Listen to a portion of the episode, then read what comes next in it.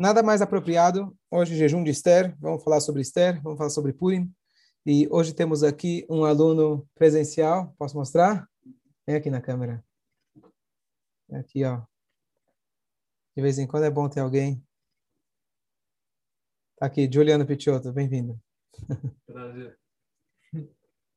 Tá grande, cresceu tá grande, bastante. Cresceu, cresceu, tá falando que você cresceu. Ah, não, é pequenininha. Ok, então... Primeira coisa, o dia de hoje é chamado jejum de Esther. Lembrar rapidamente as mitzvot do dia de hoje. Hoje a gente jejua, na verdade, desde o alvorecer até depois da leitura da Megillah. É, a gente, é, antes de Mincha, fazemos aquele costume da doação do meio shekel. Isso significa que cada um deve vir até a sinagoga e resgatar o valor de ou um dólar e meio ou um shekel e meio. E você pega três moedas... E você, de novo, devolve essas três moedas para a Tzedakah. Isso você faz em seu nome, em nome da sua, seu marido, sua esposa, etcétera. Filhos, eh, filhos eh, a partir de vinte anos. E tem aqueles quem pode já dar para filhos a partir de eh, desde que eles nascem. E essa mitzvah, na verdade, isso é para lembrar a gente, a mitzvah que eles tinham na época do templo, de que todo mundo tinha que ter uma contribuição anual para o Beit HaMikdash. Qual que era a contribuição anual? Todos os dias se faziam lá sacrifícios. Uma vez por ano, você dava uma contribuição de meio shekel. Com isso, você quitava suas dívidas com o Beit HaMikdash. Ok. Agora, o que acontece? Hoje à noite, nós temos a mitzvah de ouvir a Megillah. Hoje à noite, não temos obrigação de fazer uma seudá, mas é bom a gente se alegrar e comer a mais do que o normal. Amanhã de manhã, novamente, temos que ouvir a Megillah. Depois da Megillah, nós... temos as outras mitzvot do dia, que é matanot laevionim, ou seja, presentes para os pobres no plural, ou seja, pelo menos dá para dois pobres, para cada um, o valor de uma refeição. Então, se você não tem um pobre Yehudi na tua frente, você pode mandar aqui para a gente, para a sinagoga, a gente vai distribuir ainda amanhã, se Deus quiser, para famílias que, infelizmente, precisam desse dinheiro. E mishloach manot, pelo menos... para uma pessoa, você mandar para um amigo, homem para homem, mulher para mulher, você manda dois alimentos kasher diferentes. E se a pessoa está de luto, você não dá para ela, a pessoa que está de luto, você não manda presente para ela. E a última mitzvah é a mitzvah de se fazer a refeição. Excepcionalmente, esse ano, como é véspera do Shabat, deve-se fazer essa refeição amanhã, na parte da manhã, tipo onze e meia da manhã, em último caso, até às três horas da tarde. Essas são as mitzvot do dia de hoje e de amanhã. Tem muita coisa para a gente falar sobre Purim. Eu queria hoje me concentrar em um ponto que eu acho que ele vai iluminar bastante a nossa vida, vai trazer bastante inspiração, que é o seguinte ponto. Eu acho que vocês... Desculpa, só perguntar. E o ponto é o seguinte, a história de, de, de Purim, eu acho que a maioria lembra, a história de Esther, Achashverosh, Mordechai, etcétera. Mas todos lembram de que a Esther se casou com Achashverosh. Em determinado momento, o Mordechai ficou sabendo do decreto de aniquilação do povo judeu. E ele, então, mandou uma mensagem para Esther dizendo, Esther, está na hora de você agir, porque... provavelmente foi para isso que você foi mandada por Deus até o palácio. Não é à toa que você virou a rainha Esther e se casou com esse malvado antissemita tanto quanto Haman, chamado Achashverosh. E aqui eu queria analisar esse diálogo que teve entre Mordechai e Esther. Qual foi o diálogo? O Mordechai, ele manda a mensagem, ele não conseguia ter um contato direto com Esther, e ele fala, olha, eu queria te contar que o nosso povo, graças a o malvado Haman, ele teve um decreto, e o rei já assinou o decreto, de que daqui a um ano eles vão aniquilar, vão permitir a aniquilação total de todos os judeus, de grande a pequeno, homens, mulheres e crianças, etcétera. E aí, a Esther, ela fala, bom, eu lamento, mas eu não fui chamada para entrar no aposento real já faz um mês. O que, que significa que eu não fui chamada? Então, lá tinha uma lei muito estranha, que eu logo vou explicar o motivo dessa lei. E a lei era, não só que o rei era soberano, não só que o rei fazia o que ele queria, ele ainda, a mulher, própria mulher dele, que quisesse falar com ele, não era a qualquer momento quando ela queria. Mais ainda, qualquer pessoa que entrasse no rei, inclusive a sua própria mulher, sem permissão, ela estava correndo perigo de vida. A não ser que naquele momento o rei tivesse clemência, esticasse o seu mastro e naquela hora o, a pessoa tocasse no mastro. Então a Esther falou para o Mordechai, você está querendo que eu entre lá para salvar o povo? Muito provável, muito capaz, não só de eu não salvar o povo, de eu mesmo acabar saindo de lá com uma cabeça a menos. Então, o que você quer de mim? Um argumento muito, muito justo, tá certo? E agora eu vou explicar para vocês qual é o motivo, conforme alguns comentários, dessa lei tão esquisita, que nem, a, nem mesmo a própria esposa do rei poderia entrar. Isso aqui talvez pouca gente sabe, mas se a gente voltar no Tanar, logo as primeiras histórias do livro dos Juízes, tem uma história de um rei chamado Eglon. Esse rei Eglon, ele era um inimigo do povo judeu, e lá tivemos um juiz do nosso povo chamado Ehud Ben-Gera. Esse Ehud Ben-Gera, ele era canhoto, se eu contar a história, talvez alguns de vocês vão lembrar, e ele então escondeu a espada dele do lado direito, porque quem é destro coloca a espada do lado esquerdo, porque ele vai lá e cruza o braço e tira a espada com facilidade, e ele fez uma, fa- uma, uma espada especial com duas lâminas, e ele escondeu ela dentro da calça do seu lado direito. E ele foi até esse rei. Quando revistaram ele, não tinha detector de metais, só revistaram do lado esquerdo. E ele entrou até o rei e ele disse, eu tenho uma mensagem de Deus para você. E esse rei se levantou. Na hora que ele se levantou, ele enfiou as duas lâminas na barriga dele. Ele era uma pessoa muito gorda, assim é descrito, e ele cortou a barriga e tirou todas as entranhas dele, tudo, todos os eh, intestinos para fora. E aí o homem ficou lá sangrando. Aqui tem um detalhe interessante, que é daqui, na verdade, que a gente aprende que nós devemos nos levantar em certos trechos da reza, porque se esse homem que queria destruir o nosso povo, Eglon, na verdade ele foi tataravô da Ruth, que era bisavó do David HaMelech, né, ele era de Moab, se ele, esse malvado, se levantou em honra à palavra de Deus, então muito mais que nós devemos nos levantar quando a gente tem trechos sagrados da nossa reza. Mas o que acontece, a partir daquele, ele, depois ele saiu de lá, o rei ficou lá dentro por muito tempo, até que foram descobrir, cadê o rei, cadê o rei? E quando foram ver, o rei já estava morto, e ele já tinha fugido, escapado, e essa foi a, a, a, já o início da vitória do povo judeu contra os inimigos. O que acontece?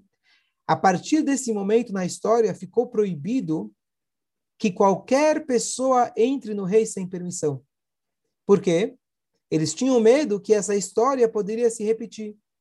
A, a rainha, não importa, poderia acontecer que a própria rainha fosse, sei lá, subornada para matar o próprio rei.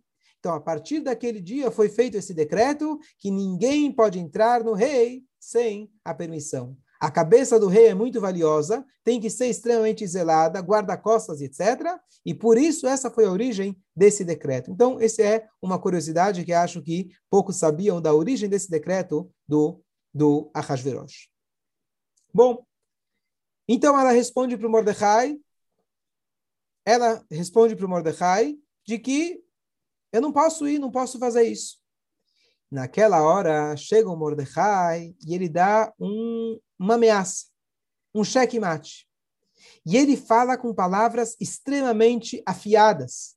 Ele fala, Esther, e eu vou falar nas palavras da Megillah, que macharesh tacharish baet azot. Se você ficar calada nessa hora, revach ve'atzalah, saúde, é, é, é, grandeza e salva... É, salvação sairá para os judeus de outro lugar, e você e sua casa perecerão. Ou seja, saiba o seguinte, que está nas suas mãos de salvar o povo. Você tem a oportunidade de salvar eles. Mas saiba, você não quer? Tudo bem. Saiba que Deus tem outros caminhos, que a gente vai se salvar, é certeza. Mas você perdeu a chance? Então, você e a casa do seu pai, ou seja, você, sua descendência, vocês vão perecer, vocês vão morrer. Umi odeia im le'et kazot igat la malchut.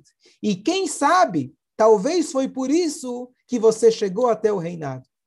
Essas foram as palavras corajosas que, naquela, naque, naquele momento, a Esther falou, ah, tá, tá, tá bom, tá bom, tá bom, jejuem por mim, eu vou jejuar por três dias, e aí eu vou entrar no Achashverosh, e o resto é história. Ela entrou, Achashverosh esticou o mastro, ela pediu um banquete, pediu outro, até que a história de Haman, o Achashverosh não conseguia dormir, e etcétera. E a história inverteu, Haman foi enforcado, e nós fomos poupados, Baruch Hashem. Mas vamos voltar aqui para esse diálogo. A Esther inicialmente recusou. Que estranho. Tá bom que é perigoso. Tá bom que você vai morrer. Pode ser que você vai morrer. Mas pode ser que você vai salvar todo o povo judeu de aniquilação. Não vale a pena o risco? Você, Esther Amalcá, que nós sabemos que era uma tzadeker. O Mordechai te mandou uma mensagem. Você provavelmente é a única mulher que teria a chance de mudar alguma coisa no decreto. Você se recusa? Por que a Esther se recusou? Tá bom, é perigoso. Mas quantos judeus na nossa história, no, quantos, vamos, sem querer comparar, mas quantos não-judeus na história entregaram suas vidas para esconder judeus durante a Segunda Guerra? Será que agora não podia uma mulher, para proteger seis milhões, ou treze milhões, ou quantos eram, não sei quanto era na época, um risco, talvez eu vou morrer, mas talvez eu vou salvar o, o povo inteiro? Não vale a pena o risco? Essa é a pergunta em relação a Esther. Bom, Mordechai, você está falando agora, pode ser que a Esther era a prima dele, pode ser que era a sobrinha dele, pode ser que era a esposa dele. Tem três opiniões. Mas de qualquer jeito, ela era a rainha. Ela era a rainha. Ele poderia ser um pouco mais diplomático. Sabe o que, Esther? Faz favor, eu sei que é perigoso, mas olha aqui a situação nossa, não temos outro jeito, por favor. O que, que ele responde? Não se preocupa, você não quer? Não precisamos de você. Você quer fazer a mitzvah? Muito bem. Não quer? Eu não preciso de você. Eu quero ver se você tem a coragem de falar isso para alguém, que você depende, aparentemente, de alguém. Você precisa de um favor de alguém. E você vira e fala para ela, você não quer me ajudar? Tá bom, não me ajuda. Eu vou me salvar sem você. E você que vai... falar nas palavras, se ferrar. Essa é a linguagem que ele falou. Você e sua, sua família perecerão. Mordechai, você podia ser um pouco mais diplomático? E por último, a última resposta dele é o mais incrível. O último argumento dele, ele fala, o me odeia. E quem sabe, por isso que você se tornou a rainha. Quem sabe? Quem sabe, parece que Mordechai ficou na dúvida. Ele não deveria falar quem sabe. Ele deveria falar, senhorita, você não percebe que tudo foi planejado por Deus? Você não percebe que de todas as mulheres, de todo o reinado, você foi a única escolhida? Você não percebe que o rei ficou escolhendo, escolhendo por muitos e muitos anos? Você não fez nada para ser escolhida? Você não quis passar perfumes, não quis passar nada e você foi a escolhida? Você não percebe toda a história? Você não entende que talvez, talvez não, que certeza absoluta foi por isso que Deus te colocou lá? Não, aí o Mordechai fala, não, talvez. Não, ele começa ameaçando. Ou você faz ou não faz. Não, mas talvez. Talvez sim, talvez não. Então, aqui são as três perguntas.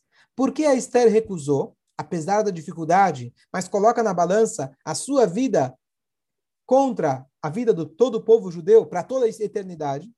Mordechai, por que se não foi um pouco mais diplomático? E se você vai atacar, ataca até o final. Chega na última atacada, na última, no último chute para o gol, você fala, não, talvez, me odeia, quem sabe? Quem sabe? Se você está tão, tão seguro assim, você fala que Deus vai salvar, independente de você, e se você não aproveitar essa oportunidade, você vai morrer, o que, que significa isso? Que você está aí para isso. Por que, que ele fala, então, quem sabe?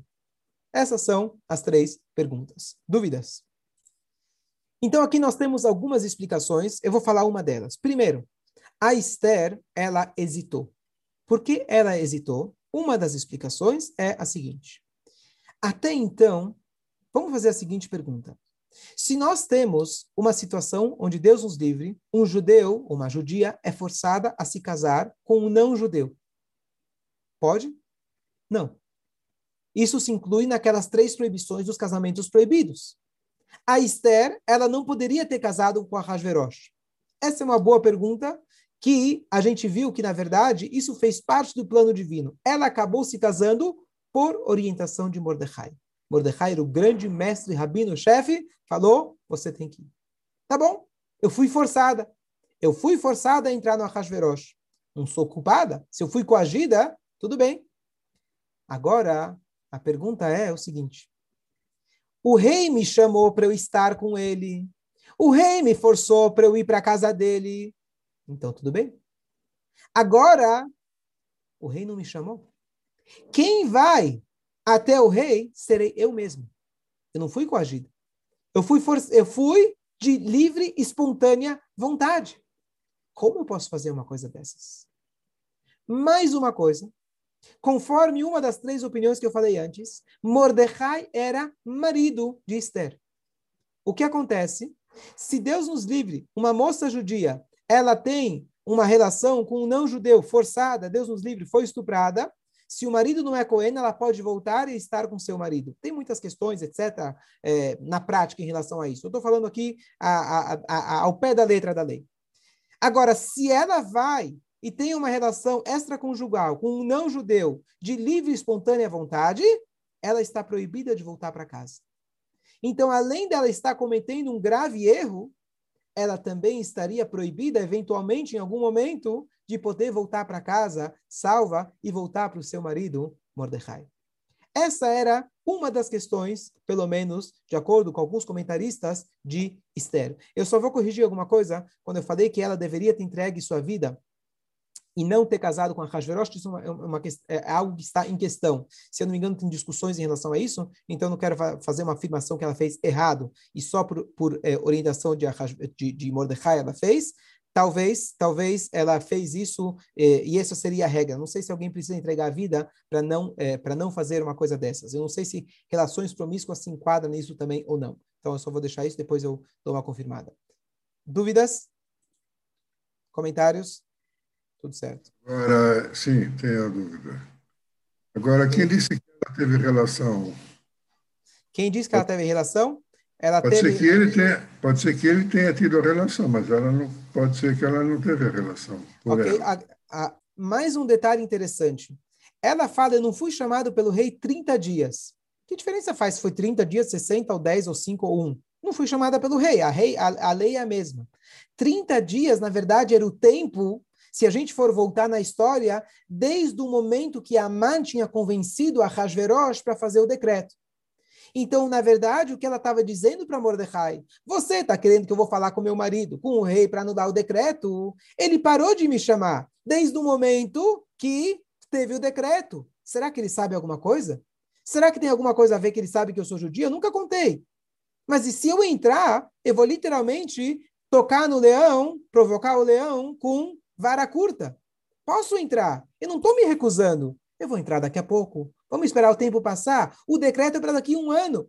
Então, aqui a gente entende isso que ela relutou um pouco. Número um, a partir de agora, a partir de agora ela estaria entrando pela sua própria vontade. Isso seria, provavelmente, talvez, um pecado. Número dois, ela nunca poderia voltar para Mordechai. Ou seja, ela estaria comprometendo a sua vida, não apenas física, mas a sua vida espiritual, que isso poderia ser considerado um pecado perante Deus. Vamos ver depois se na prática foi ou não foi, porque na prática ela salvou o povo judeu. Mas na visão dela, poderia ser considerado um pecado. E, número dois, eu posso esperar mais um pouco. Vamos ver o que está acontecendo. Passaram trinta dias. Desde o dia que Haman apareceu com essa história, nunca mais ele me chamou.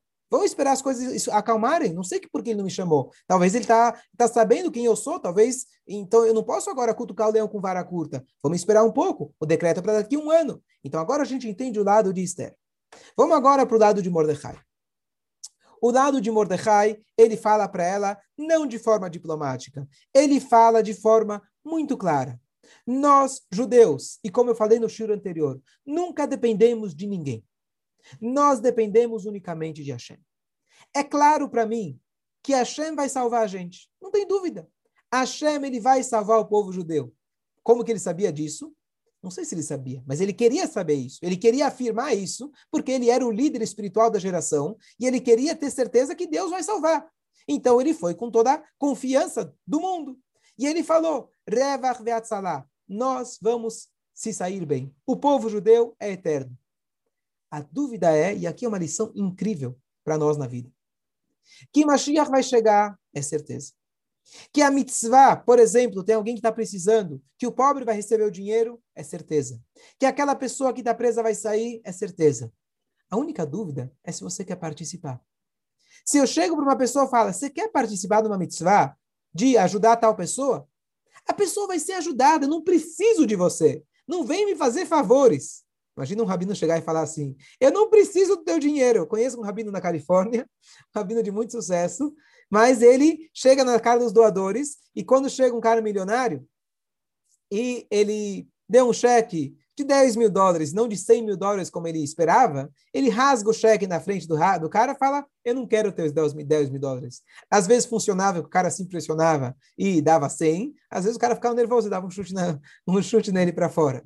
Mas o ponto é a coragem que nós devemos ter de saber que a vontade divina vai acontecer. O plano divino vai acontecer. A pergunta é se você vai entrar no barco ou não. Que o barco vai sair, ele vai sair. Então, a gente não pode se achar que nós somos os salvadores da pátria. A gente não pode achar que alguém é o salvador da pátria. Hashem, ele nos deu a oportunidade da gente poder participar. Portanto, mesmo quando a gente participou, ó, eu fiz lá o cheque e eu salvei. Você não salvou nada. Hashem ia salvar a pessoa de qualquer jeito. Você teve o mérito, o privilégio de poder participar. Porque quem te deu o dinheiro foi Hashem. Para de se achar. Então, essa mensagem de Mordechai é uma coisa muito linda para o nosso dia a dia, para a gente entender que Hashem, ele dá para a gente oportunidades no dia a dia da gente fazer a vontade dele. Não pense que você é salvador da pátria de ninguém. Hashem te deu a chance de você fazer mitzvah. Agradeça. Claro, estou falando como se fosse a coisa mais fácil do mundo. Mas agradeça que Hashem te deu dinheiro para você poder ajudar. Agradeça que você pôde respirar para você poder hoje acordar, colocar teu tefilim, dar tzedakah, fazer a tefilah. Não fica se achando, eu fiz. Não quer entrar? Problema teu. Fica fora. Você vai ficar de fora. Que vai acontecer? Vai acontecer. Essa é a coragem que nós temos, e essa não é a coragem, essa é a humildade que nós temos de saber que nós somos apenas parceiros. Hashem, ele deu para a gente a oportunidade da gente participar. Essas são as palavras de Mordechai. E por último, ele termina dizendo, me odeia. E quem sabe? O que quer dizer quem sabe? Eu sei! Eu sou o rabino-chefe mor de Israel, do povo de Israel. Eu sei! Eu fiz um cálculo, eu vi tudo o que aconteceu na história de Purim. Você foi escolhida, não foi à toa que a Vashti morreu, não foi à toa que tudo aconteceu, e você agora foi escolhida. Claro que é para isso. Existe alguma missão maior do que salvar todo o povo judeu? Sempre a gente fala, ó, Shgachá Pratit, eu estava naquele lugar justamente para ajudar uma pessoa. A gente faz essas conexões. Imagina se é para salvar o povo todo. Você precisa de muita conexão na cabeça? Você precisa de muita, muita é, é, é, lógica? Muito convencimento? Me odeia, talvez. Quem sabe? E aqui tem uma explicação muito bonita. E aqui a gente volta para a primeira pergunta. A Esther, ela estava relutando. Dizem nossos sábios que a relutância dela não era apenas vou no rei ou não vou no rei. Não era isso. Ela era estéril, ela sabia, se tem que fazer, tem que fazer. Eu vou me arriscar? Vou me arriscar. Se a chance é zero vírgula zero zero zero um que eu vou salvar todo o povo, vou fazer, que importa. O que estava incomodando ela, na verdade, é o seguinte. Vamos traduzir nos dias atuais. Eu sou uma moça, estudei nas melhores escolas, melhores seminários, estudei Torá, estudei Guemará, estudei sobre tudo de judaísmo, sou uma mulher digna, fiz todas as mitzvot. Como que eu, justo, justo eu, vim parar para me casar com esse Hitler e Haman? O que Deus fez comigo? Não poderia ter feito de outro jeito? O que, que ele fez com a minha vida? Eu tive que abandonar meu tio, marido, etcétera, quem for, o Mordechai, largar minha vida, viver num palácio, fora do meu povo, distante do meu povo, eu não podia me identificar que eu era judia sequer. Meu Deus, ela fala, desculpa, ela fala, para que tudo isso? O que Deus está fazendo comigo? Qual é o plano dele? A história que a gente lê é muito bonita, mas vamos pensar na Esther, como o Jairão já adiantou. A Esther não só que ela foi a, a, a, a, a, a protagonista da história, a heroína da história, leva o nome da Megillah e etcétera, Mas depois da história, para onde ela foi? Essa história de Purim não termina. E viveram felizes para sempre. Não, senhor. A Esther não viveu feliz para sempre. Ela não voltou para casar com Mordechai. Ela viveu com Achashverosh para sempre. E assim ela ficou no palácio presa até o final da sua vida. Inclusive por isso que a gente não fala Halel no dia de Purim, porque a alegria não é completa, não é como, por exemplo, em Hanukkah, que voltou a ter o reinado em Israel por judeus pelos Hashmonaim.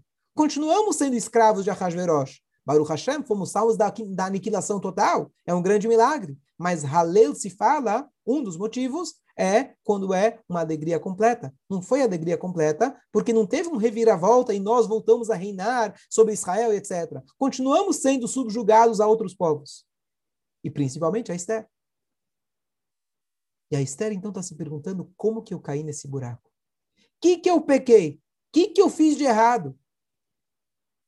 E para isso vem a resposta de Mordechai. Mi Yodea, quem sabe?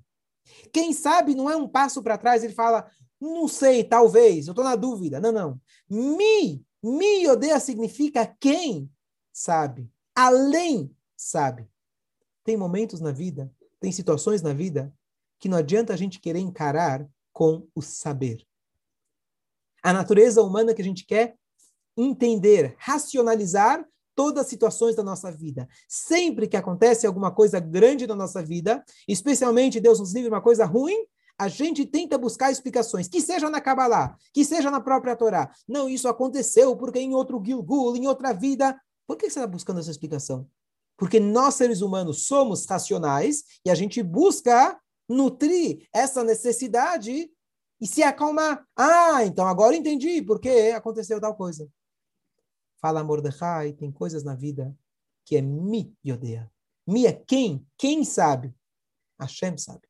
Mi se refere a Hashem. Hashem sabe. É além do saber. As pessoas têm que saber, cada um de nós, tem que saber entender que parte da vida humana e racional é aceitar o irracional. Por que a minha vida é assim? Por que eu tenho esses pais? Por que eu tenho esses filhos? Por que eu nasci nesse lugar?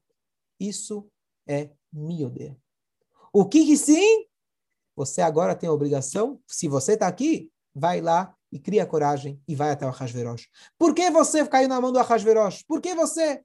Ich weiß nicht, e não tem como saber, e é além da lógica humana.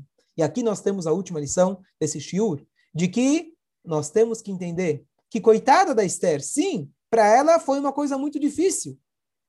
Mas nós aprendemos a linguagem que o Mordechai, o líder da geração, ele falou, tem coisas da vida que mesmo eu, como líder da geração, a pessoa mais espiritualizada, eu não sei explicar, e isso é acima da explicação.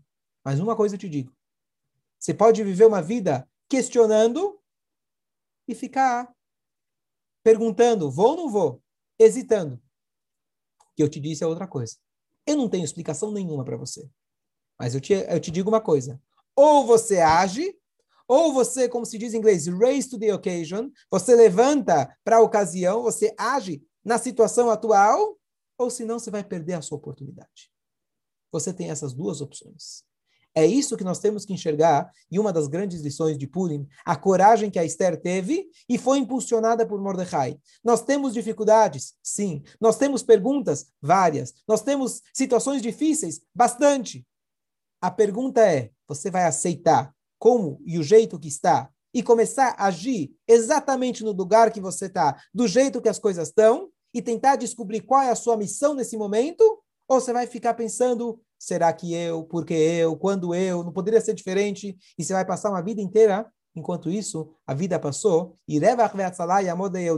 O povo não ficou para trás, o bonde continuou andando, só que você perdeu, e o bonde foi para frente e você ficou para trás. É isso que Mordechai deixa para a gente como mensagem.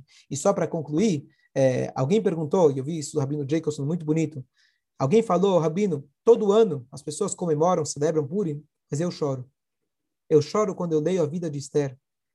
Todo mundo está dando mishloach manot, matanot laevionim, celebrando, tomando, feliz. Coitada da mulher, ficou presa até o final da vida nas mãos do Achashverosh. E a verdade é que é trágico. A verdade é que realmente, sem dúvida, ela teve bastante sofrimento. Mas ele falou o seguinte: você imagina o seguinte cenário. Uma mulher, na época do início do pleno holocausto, ela foi pega pelo Stalin, não, pelo, pelo Imar Shimon, pelo Hitler Imar Shimon. E ela foi levada até a casa dele. E graças a ela, ela conseguiu poupar a vida de seis milhões. Um milhão e meio de crianças. Será que ela vai viver triste? Ela vai viver com aquele conhecimento. Sim, eu tenho uma vida dura. Mas olha o que eu consegui poupar. Então, claro, ninguém está falando que a vida de Esther foi fácil. Mas essa foi a grandeza dela. E a grandeza de Purim é Esther. Esther significa que Deus, ele se esconde. Não tem o nome de Deus na Megillah. Nenhuma vez. É o único livro de todo o Tanar. Porque a grandeza de Purim mostra pra gente. Não que Deus chega, faz um milagre e viveram felizes para sempre. Dentro da dificuldade. Dentro de Esther ainda continuando no palácio mesmo depois de todos os milagres da história. Hashem está com a gente. Hashem continua com a gente. Como? Por que desse jeito? Me odeia. Não temos a resposta. E por, isso, por, por último, por isso, dizem nossos sábios que todas as festividades judaicas vão se anular. A única que vai ser para sempre é Purim. Por quê? Porque nas festas judaicas sempre foi uma intervenção divina. Deus deu a Torá. Deus salvou o povo. Deus salvou o povo. Essa é a única onde Deus, ele, entre aspas, ele se escondeu. Ele permitiu a verdadeira fusão da natureza com um milagre. A natureza continuou, a Achashverosh continuou, Esther continuou no palácio, tudo continuou, entre aspas, como era. Mas dentro disso, a gente enxergou o milagre, a gente enxergou a salvação, e a gente enxergou o maior milagre de todos, que é a coragem de Mordechai, a coragem de Esther, a coragem do povo, de por um ano inteiro estar tá prontos para entregarem a sua vida, como está na história, de falar, nós estamos com Mordechai, não importa o que aconteça. Esse é o maior milagre, que dentro de dificuldade, fora de Israel, não teve grandes milagres abertos. Nós, o povo judeu, continuamos sendo o povo judeus, ao ponto que a Guemará diz que somente em Purim foi quando o nosso povo foi realmente É, é, é, foi, realmente aceitou a Torá. A Torá no Har Sinai ainda foi, entre aspas, condicional. A gente foi meio que forçado a receber a Torá. Não para agora, em outro momento. Quando chegou o momento de Purim, que não teve milagres, não teve grandes revelações, e ainda assim, Esther, Mordechai e o povo aceitou a Torá, esse é o milagre eterno. E por isso Purim vai continuar para sempre. Bezrat Hashem, que a gente comemore o Purim em Jerusalém, ainda hoje, em Beit HaMikdash, amém. Aliás, não hoje, porque se foi em Jerusalém, o Purim é no dia seguinte, se Deus quiser.